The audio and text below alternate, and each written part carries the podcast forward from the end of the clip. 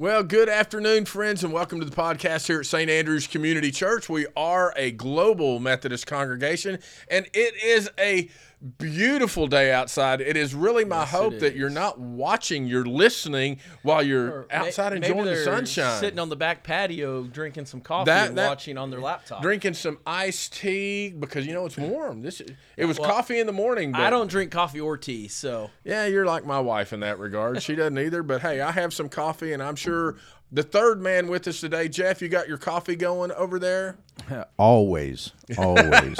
he's always got a pot of coffee somewhere He does. I'm glad you said pot of coffee to make sure that nobody thought he was smoking a little hippie lettuce out in the background. So some of you, you, you regulars, may be wondering where Pastor Bonnie is today. She had a family situation that called for her attention, and we said, "Hey, we got it covered today." But we are continuing the series. I think this is the tenth one Yeah, for the Apostles' Sunday Creed. is 11th, and then the Sunday after that is the 12th and final week before we dive into Advent.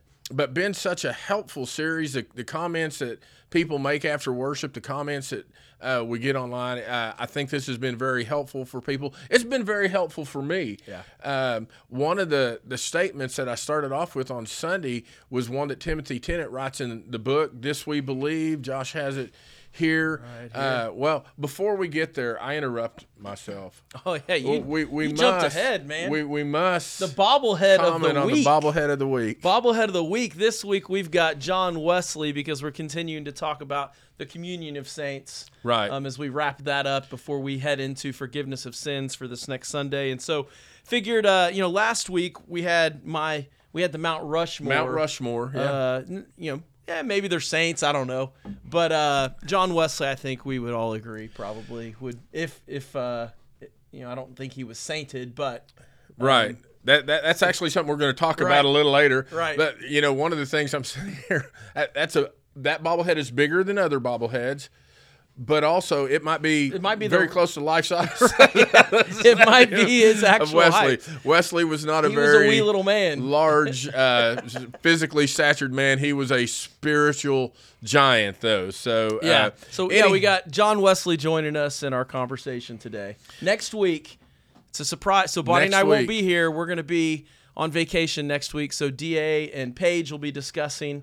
Um, and uh, they've got a special a special, A special bobblehead, bobblehead. next week just for Thanksgiving. Yes. and to honor Da. So There we go. He's already got it ready to, to come for next little, week. Little tease for next Yeah, week. I yeah. love that. Well, let's let's dive in, and I don't necessarily want to recap things, but again, the the book "This We Believe," Timothy Tennent. That the chapters are so short, but there's a lot of meat on that. And the thing that he writes, I think it's on page fifty nine. He says, "When we say we believe in the church, it is the same as saying we believe in Jesus Christ, crucified and resurrected." That was mind blowing for me. I, I had never thought of that, but to say, here's all these statements about the triune God that we're making, I'm like you, I thought we kind of cheated the Holy Spirit a little bit. right. Um, but to say we believe in the church, I had to stop and think through that. I mean, what was some of your reaction on Yeah, believing in the church? I don't know that we necessarily always think about believing in the church at the same level that we do all these giant theological Right. statements that we're making. Um, but I think part of it, and what he points out in the chapter, is it's be, it's I think partly it's because we don't necessarily um, see. A lot of times when we think of the church, and you hit on this Sunday, we're thinking about our church. A congregation. Yeah, Yeah. and- Or, or, or maybe just a denomination. Right. But but the church, the body of Christ, is God's plan to fulfill His mission in the world. Right. Um, and and when you think about it in those terms, we absolutely it, it's it was birthed by the Holy Spirit. It is God's plan. It's God's uh, plan to to take His name to the ends of the earth.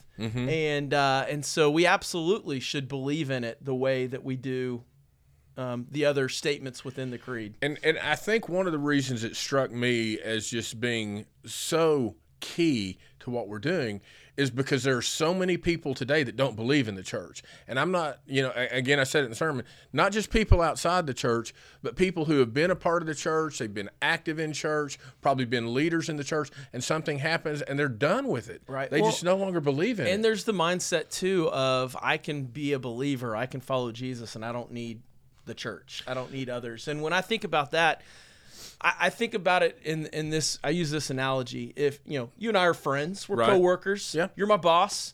Um, I, I think that our relationship has grown in the year plus that I- I've been here. I would hope so. Yeah. Absolutely. Um, and I think it would drive a wedge between us if one day I said, you know, Da, you are a great guy. I love working with you. You're a great boss. I'm not a big fan of your wife. Yeah, that, That would, would- that would be a significant problem. That would be an issue in our relationship. Right. And when we are saying that, oh, I love Jesus, I love God, but I don't want anything to do with the church, that's the bride of Christ. Right. We're saying, Jesus, we love you, but we don't want anything to do with your wife. We don't want anything to do with the bride of Christ. Right. And that we cannot fully love God when we're not fully loving one another, when we're not loving the church, when we're not following Jesus with others. Something's missing. um, and, and Mm-hmm. so it, it, it does impact our relationship with God when we try to remove the church from that. So uh, that, I think that's a great analogy because even when you're talking about, it, I'm like, yeah, because the church is a bride of Christ, and Christ is trying to purify and make holy His bride, and, and that's what a church ought to be doing uh, through relationships, through discipleship, through mission, through worship, that that we are conforming more to the image of Christ. And I'll say on a side note, I absolutely love Robin. She's awesome. I got no problem with Robin at all. She's I- I- amazing. I, appreciate that. Solves it. We're good. so, but um, when we talk about creation, one of the things that we try to do is we try to be good stewards of the earth. That's why we don't litter. That's why we don't, you know, just go around doing harm to nature because God created it. God created the church. You know, as you said, the Holy Spirit birthed it. Acts chapter two, when the Holy Spirit's poured out on all flesh, it, it is it is God's church. The church, as we want to communicate it from the creed, is all God's people, wherever they are, every tribe, every nation, every tongue. And part of what I talked about was some of my experiences in worshiping in places with fellow believers that is completely different from what we do here Yeah. at St. Andrews. Have you ever had an experience where uh, you, you experienced a church, and, and it might not have been worship, it may have been a mission trip, it may have been.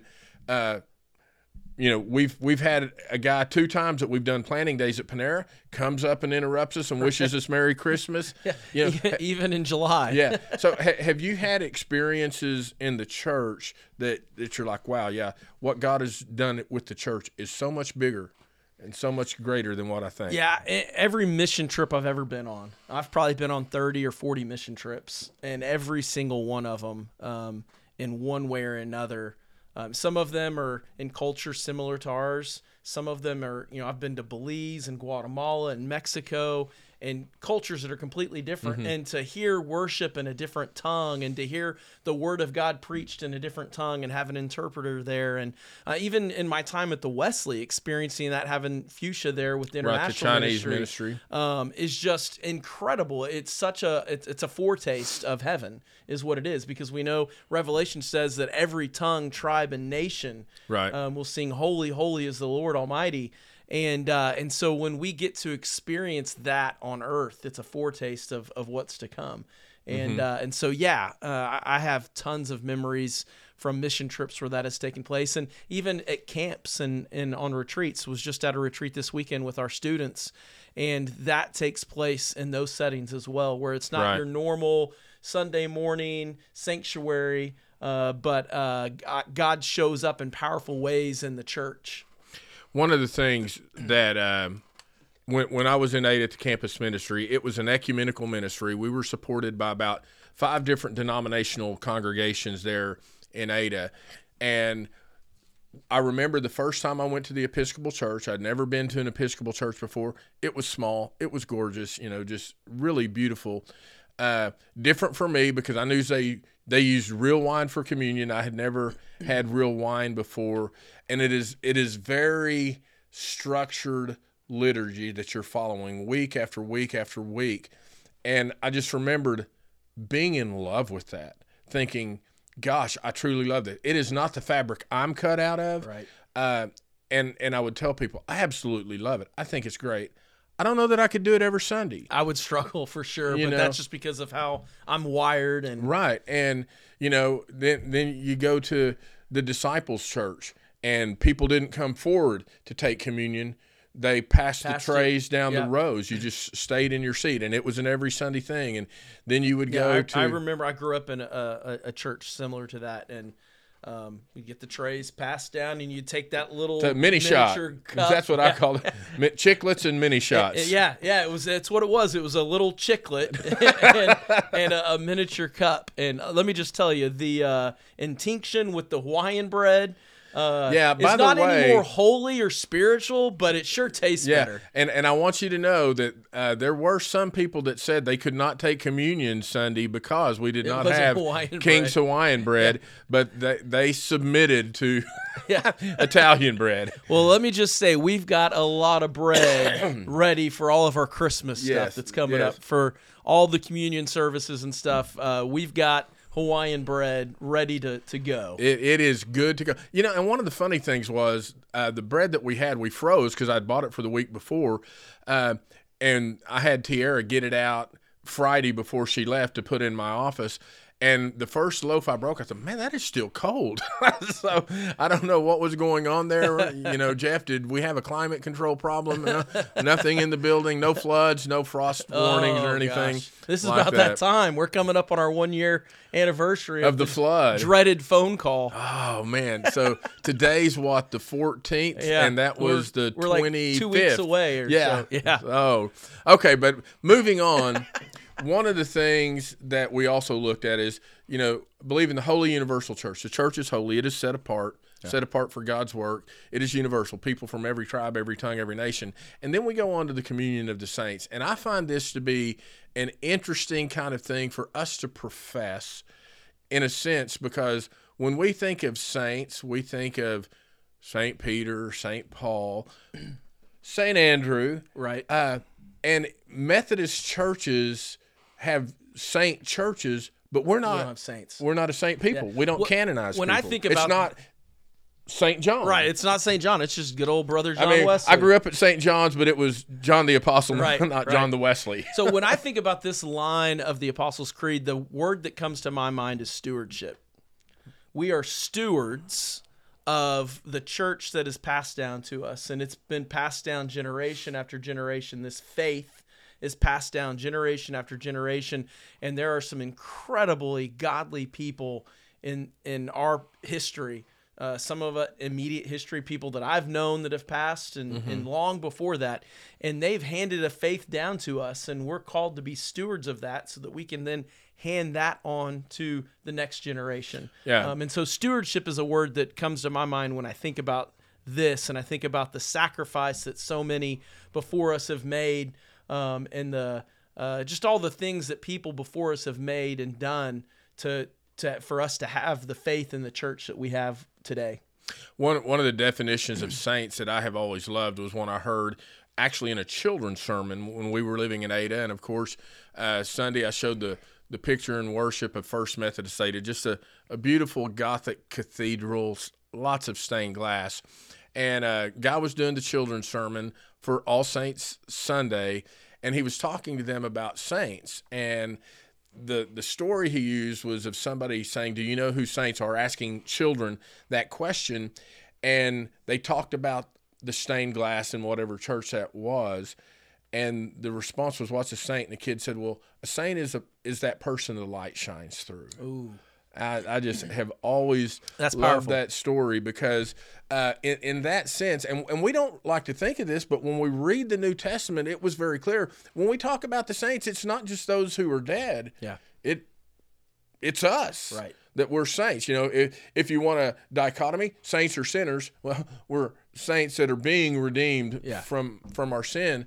Um, and so it, it again it, it's kind of my the, the whole thing just thinking through this was mind blowing for me that I can I can point to John Wesley and say his writing, his sermons, his life, it influences who we are. Yeah, absolutely. You know, the both in, in how we understand God's grace in terms of how we operate as a church. A lot of that comes down from stuff John Wesley did. And think think about this, Josh. Think about this, Jeff. That someday there's going to be somebody, and when they're thinking about the church, they're going to think about us. Yeah. Um, we're certainly not on the, the level of a John Wesley or a Francis Asbury, not even a nowhere close to being a Billy Graham. Uh, but you know, I, I certainly hope my kids grow up sing that way. That you know, my my dad taught me this, and uh, hopefully I got it right. Yeah. so when we talk about the the church and the communion of saints, it's very big. How, what is something, um, you know, having said that, from from your life and your ministry, what is something you would want people to learn and remember about following Jesus? Uh, I, for me, it gets back to being intentional. Uh, one thing that I want to constantly drive home is in following Jesus, we have to be intentional because it doesn't happen by accident. Kind of like losing weight and exercising. Right. Yeah. It doesn't happen by accident. Um, when we are not intentional, we drift. We drift away from the faith. We drift away from Jesus. We drift away from our foundational beliefs. Um, you know, I, I think uh, from my perspective, and I know lots of people wouldn't agree with me. Um, I think what we saw in the United Methodist Church was a drifting. I think we drifted away from some of those things. Um, others would disagree with me. It's all Right. perspective, um, but that's why That's why we now- need to separate. yeah, that's why we're now a part of a, a new denomination, the Global Methodist Church. Um, I think when we're not intentional about the Apostles' Creed and those statements and our, our core foundational Mm-hmm. beliefs, uh, if, if we're not intentional about studying God's Word, if we're not intentional about prayer, if we're not intentional about those things, then we're over time we drift away from Jesus. We don't grow closer to Jesus. Mm-hmm. So And this- so in all of my ministry, that's always been a common theme is be intentional, put processes and things in place so that people can um, follow Jesus more closely. And and this is great because a lot of your ministry before coming to St. Andrews really was with younger generations. Mm-hmm. And uh, when you started at, at First Church and then went to St. Mark's doing youth ministry, uh, they're now adults. Yeah. They're, they've got their own children, so it's not like they're still stuck in. They're not Peter Pan. They're not forever And, and children. one of the things that I'm most proud about when I think back on my 20 years of ministry is the number of um, students that I got the privilege to lead as a youth pastor that are in ministry today. Mm-hmm. That is one of the things that is it's the coolest thing about ministry that, that when I think about it, I was just spent the weekend. The the youth pastor at New Covenant is one of my kids from St. Mark's wow. um, and to see him leading the way he's 27 years old now to see him leading his church and his students at the retreat and at the camps that we go to just makes me so proud um, and and you know I've got a dozen students like that that are serving at Asbury and New Covenant and and all over that just um, it makes me so proud when I think about my 20 years of ministry. That's the thing that I'm most proud of. And, and and I love the idea of intentionality because one of the things I did not put this in the sermon and I wrestled with it a lot is the the need to overcome a cultural I don't want to call it a mythology, a cultural reality, I guess, is, you know, as you mentioned earlier, well, you know, I, I'm a Christian, but I don't go to church. And to believe in the church, it's his church. He made it. He made it for us to participate in. But when people say, well, I'm spiritual, but I'm not Christian, and, or I'm spiritual, but I don't go to church. Right. I don't think that fits the paradigm that Scripture calls us because it's all Christianity is all relationship. It's a relationship with one another. Obviously, it's a relationship with Jesus. When you remove the relational element out of it, it just becomes about rules and legalistic stuff and and, and checking off boxes. yeah. And You know, watch it. I, I went to church. Check. one of my favorite things to, to to look at is there's never a time in the history of the church where there was only one follower of Jesus. Yeah. He's walking along the shore of the Sea of Galilee and he calls out to Peter and Andrew, Mm-hmm. drop your nets and come follow me. I'll make you fishers of men. And they drop their nets and they follow Jesus. Right. It was those two, and then it grew from there to where we are today. So there was never a moment where there was only a single follower of Jesus. And I think that that has to be a core value of anyone who follows Jesus is to recognize that we cannot do this alone, that we were not created to follow Jesus alone. That um, while, yes, we take personal responsibility and we have personal decisions we make in reading scripture and those types of things it all has to happen in the context of relationship and community. And the church is that community that God has created for us for that to happen. So here's something about the church that occurs because again, I'm I'm looking at this saying, yeah, it's about relationships, and it's about intention. You don't grow in your faith. You don't become a more spiritually strong, spiritually mature person by osmosis. I mean, you you have to invest in it, uh, but the relationships become key because again, we we work together. We're friends. We go to lunch together. Um, but if I see something in your life that's not right, I need to be able to talk to you Yeah. about that. If you see something in my life that you're like, Da, you're you're going down a slippery slope. We don't like that. Right. We, we, we want to feel good about it. But part of being in the church is people that love us enough to compassionately and humbly and lovingly say, You're going the wrong direction on this. Yeah, and and I think it's so important that we have people around us that can speak into our life who care more about us than um, the friendship. Right. And, what I mean by that is, I, if- I, I knew where you were going. Yeah. I was struggling with the same idea. so and, and I I heard this story once when Bonnie and I were young and early in our marriage. Uh, there was a couple that we looked up to, and they shared a story with us about a, a couple that they knew that um, that were on their way to, to divorce. They were getting a divorce, um, and and um, as that happened, a lot of their friends were like, "Yeah, we kind of saw that coming because of this or this or that," and that couple that was getting a divorce was so upset that none of their friends in a fear of upsetting them or making them mad at them or not wanting to be friends with them anymore, none of them stepped up and said, "Man, you're doing this right now, and it's it's to the detriment of your your your marriage." Um, and I think that's we need those people around us that can speak into our life and say, "Josh, like I don't want to make you mad. I still want to be your friend. I love you, but this is not a healthy, helpful thing." Right. Rather than saying, "Well." I, would, I don't want to make Josh mad, so I'm not going to say anything. we just didn't say anything. because I still want to be his friend, and if I tell him this, then he may not want to be my friend anymore. Right. I want people that are like, you know, no, we'll get through this, but you've got to stop this. Like that, that we need that accountability in our lives. Right. And, and those conversations are never easy. no, they are Uh, hard And on either side. it's not easy to speak into someone's life Right. that way, um, but and it's not it's not easy to receive it. Right. So uh, I think that's a good segue because we we are saints. We're part of the church. We still have struggles. Yeah, we definitely sin. and so the the next uh, line of the creed that we're going to be looking at this Sunday is uh, the forgiveness of sins. I, I remember, gosh, I don't even remember how many years ago it was. Several years ago, I had two weeks between the end of a sermon series and like the start of Lent or start of Advent. I don't remember what it was. And so I thought I'm going to preach on forgiveness these next two weeks people coming up, wow, we really needed to hear that. We need to hear more about this.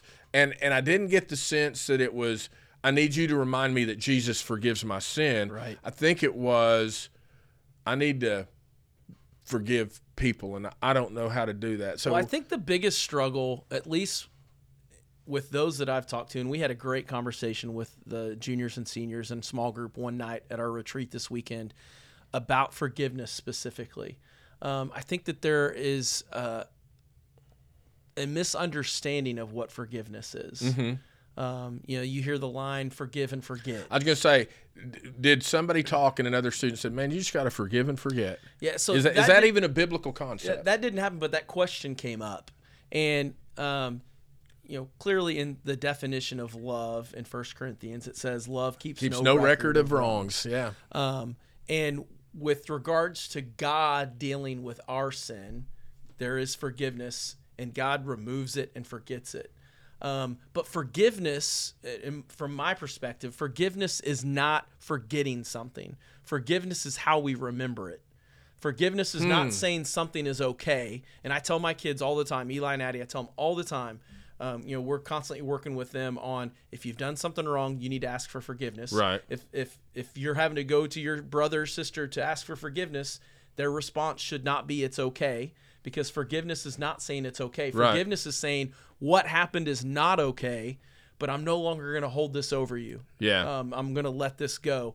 Um, but sometimes forgiveness, uh, you know, and the forgetting part, it's how we remember it. If someone has hurt us so badly sometimes part of forgiveness is having healthy boundaries in place to make sure it doesn't happen again. It doesn't Yeah. mean forgiveness doesn't mean or I'm just going to forget it and I'm just going to go right back into allowing you to hurt me in that way again. It which, means which is what we see in a abusive Yeah. relationships. Well, he just hits me when uh, he's drunk. right. You know, it, it's really interesting because I know in Psalms it says that God, you know, moves our sins as far as the east Mm-hmm. is from the west and remembers it no more, which is, I think, where people get the idea of forgive and forget. But one of the things that really challenged me is what you were talking about earlier.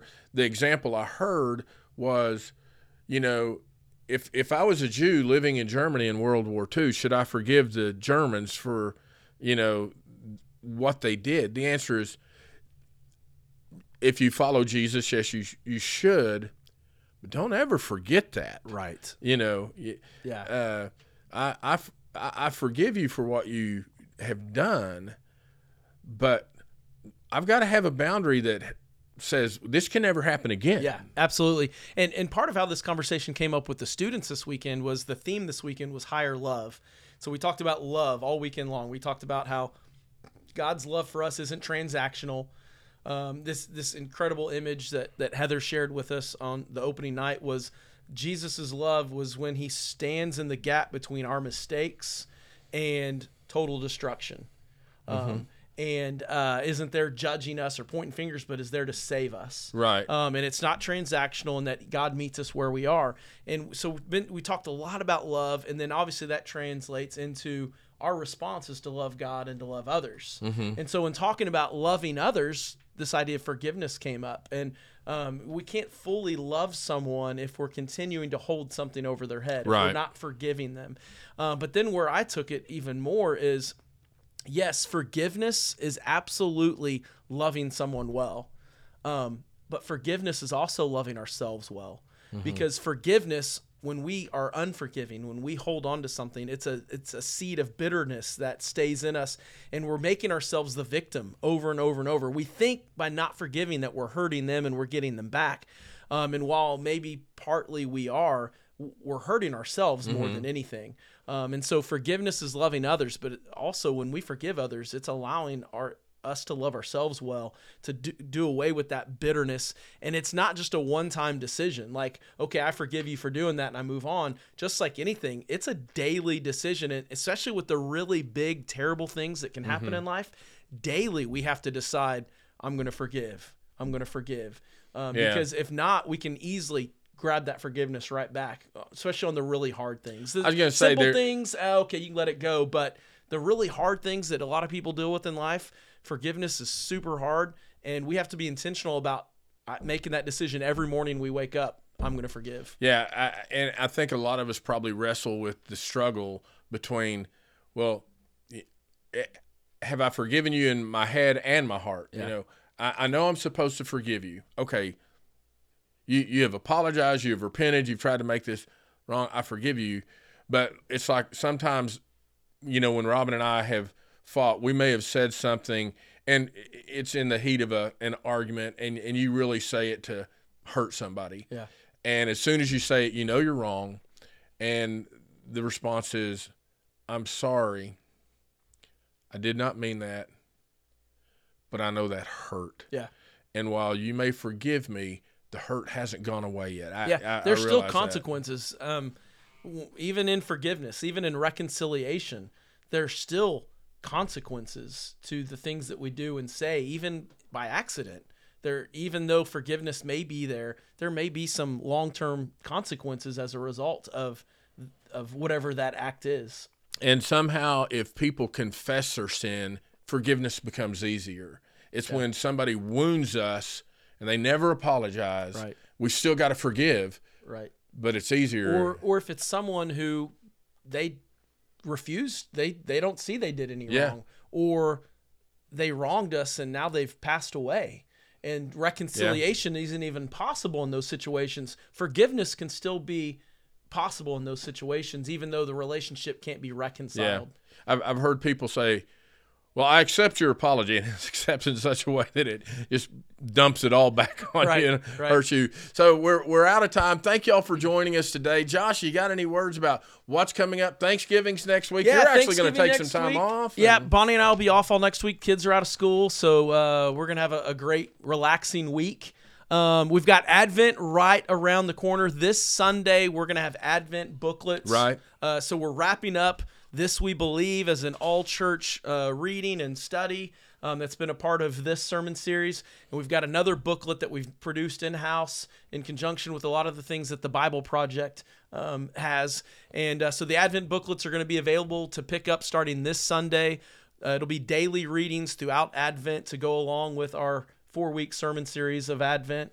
Um, and uh, and so those will be available. The first day of reading is November 27th. Okay. And uh, really excited about that and just continuing to provide opportunities for the congregation to read and study and pray and learn together Right. as, the, as the body of Christ. Right. And that starts the 27th, December 3rd, actually the first Sunday of Advent. And I'm just going to say you don't want to miss church. No, day. it's gonna it'll be Christmas attire Sunday. So Oh, is that okay? That's good. I was going to do that the 10th. Come have fun, wear your Christmas attire. It can be good looking attire, but it's a Sunday Christmas you attire. won't want to miss. There's something incredibly special that we have planned. We're keeping it a surprise, uh, but just come ready to have a blast during church and immediately after church. It's going to be a great morning. So, friends, so thankful that we have opportunity to talk about faith and things that are important to us, and we always hope it's helping you to grow as disciples. Again, we would love for you to submit your questions because we'd rather answer your questions and tell you ours. Uh, but thanks for tuning in today, or if you're tuning in uh, later in the week, thanks so much for taking out the time to do this. God bless. Uh, I hope we see you on Sunday.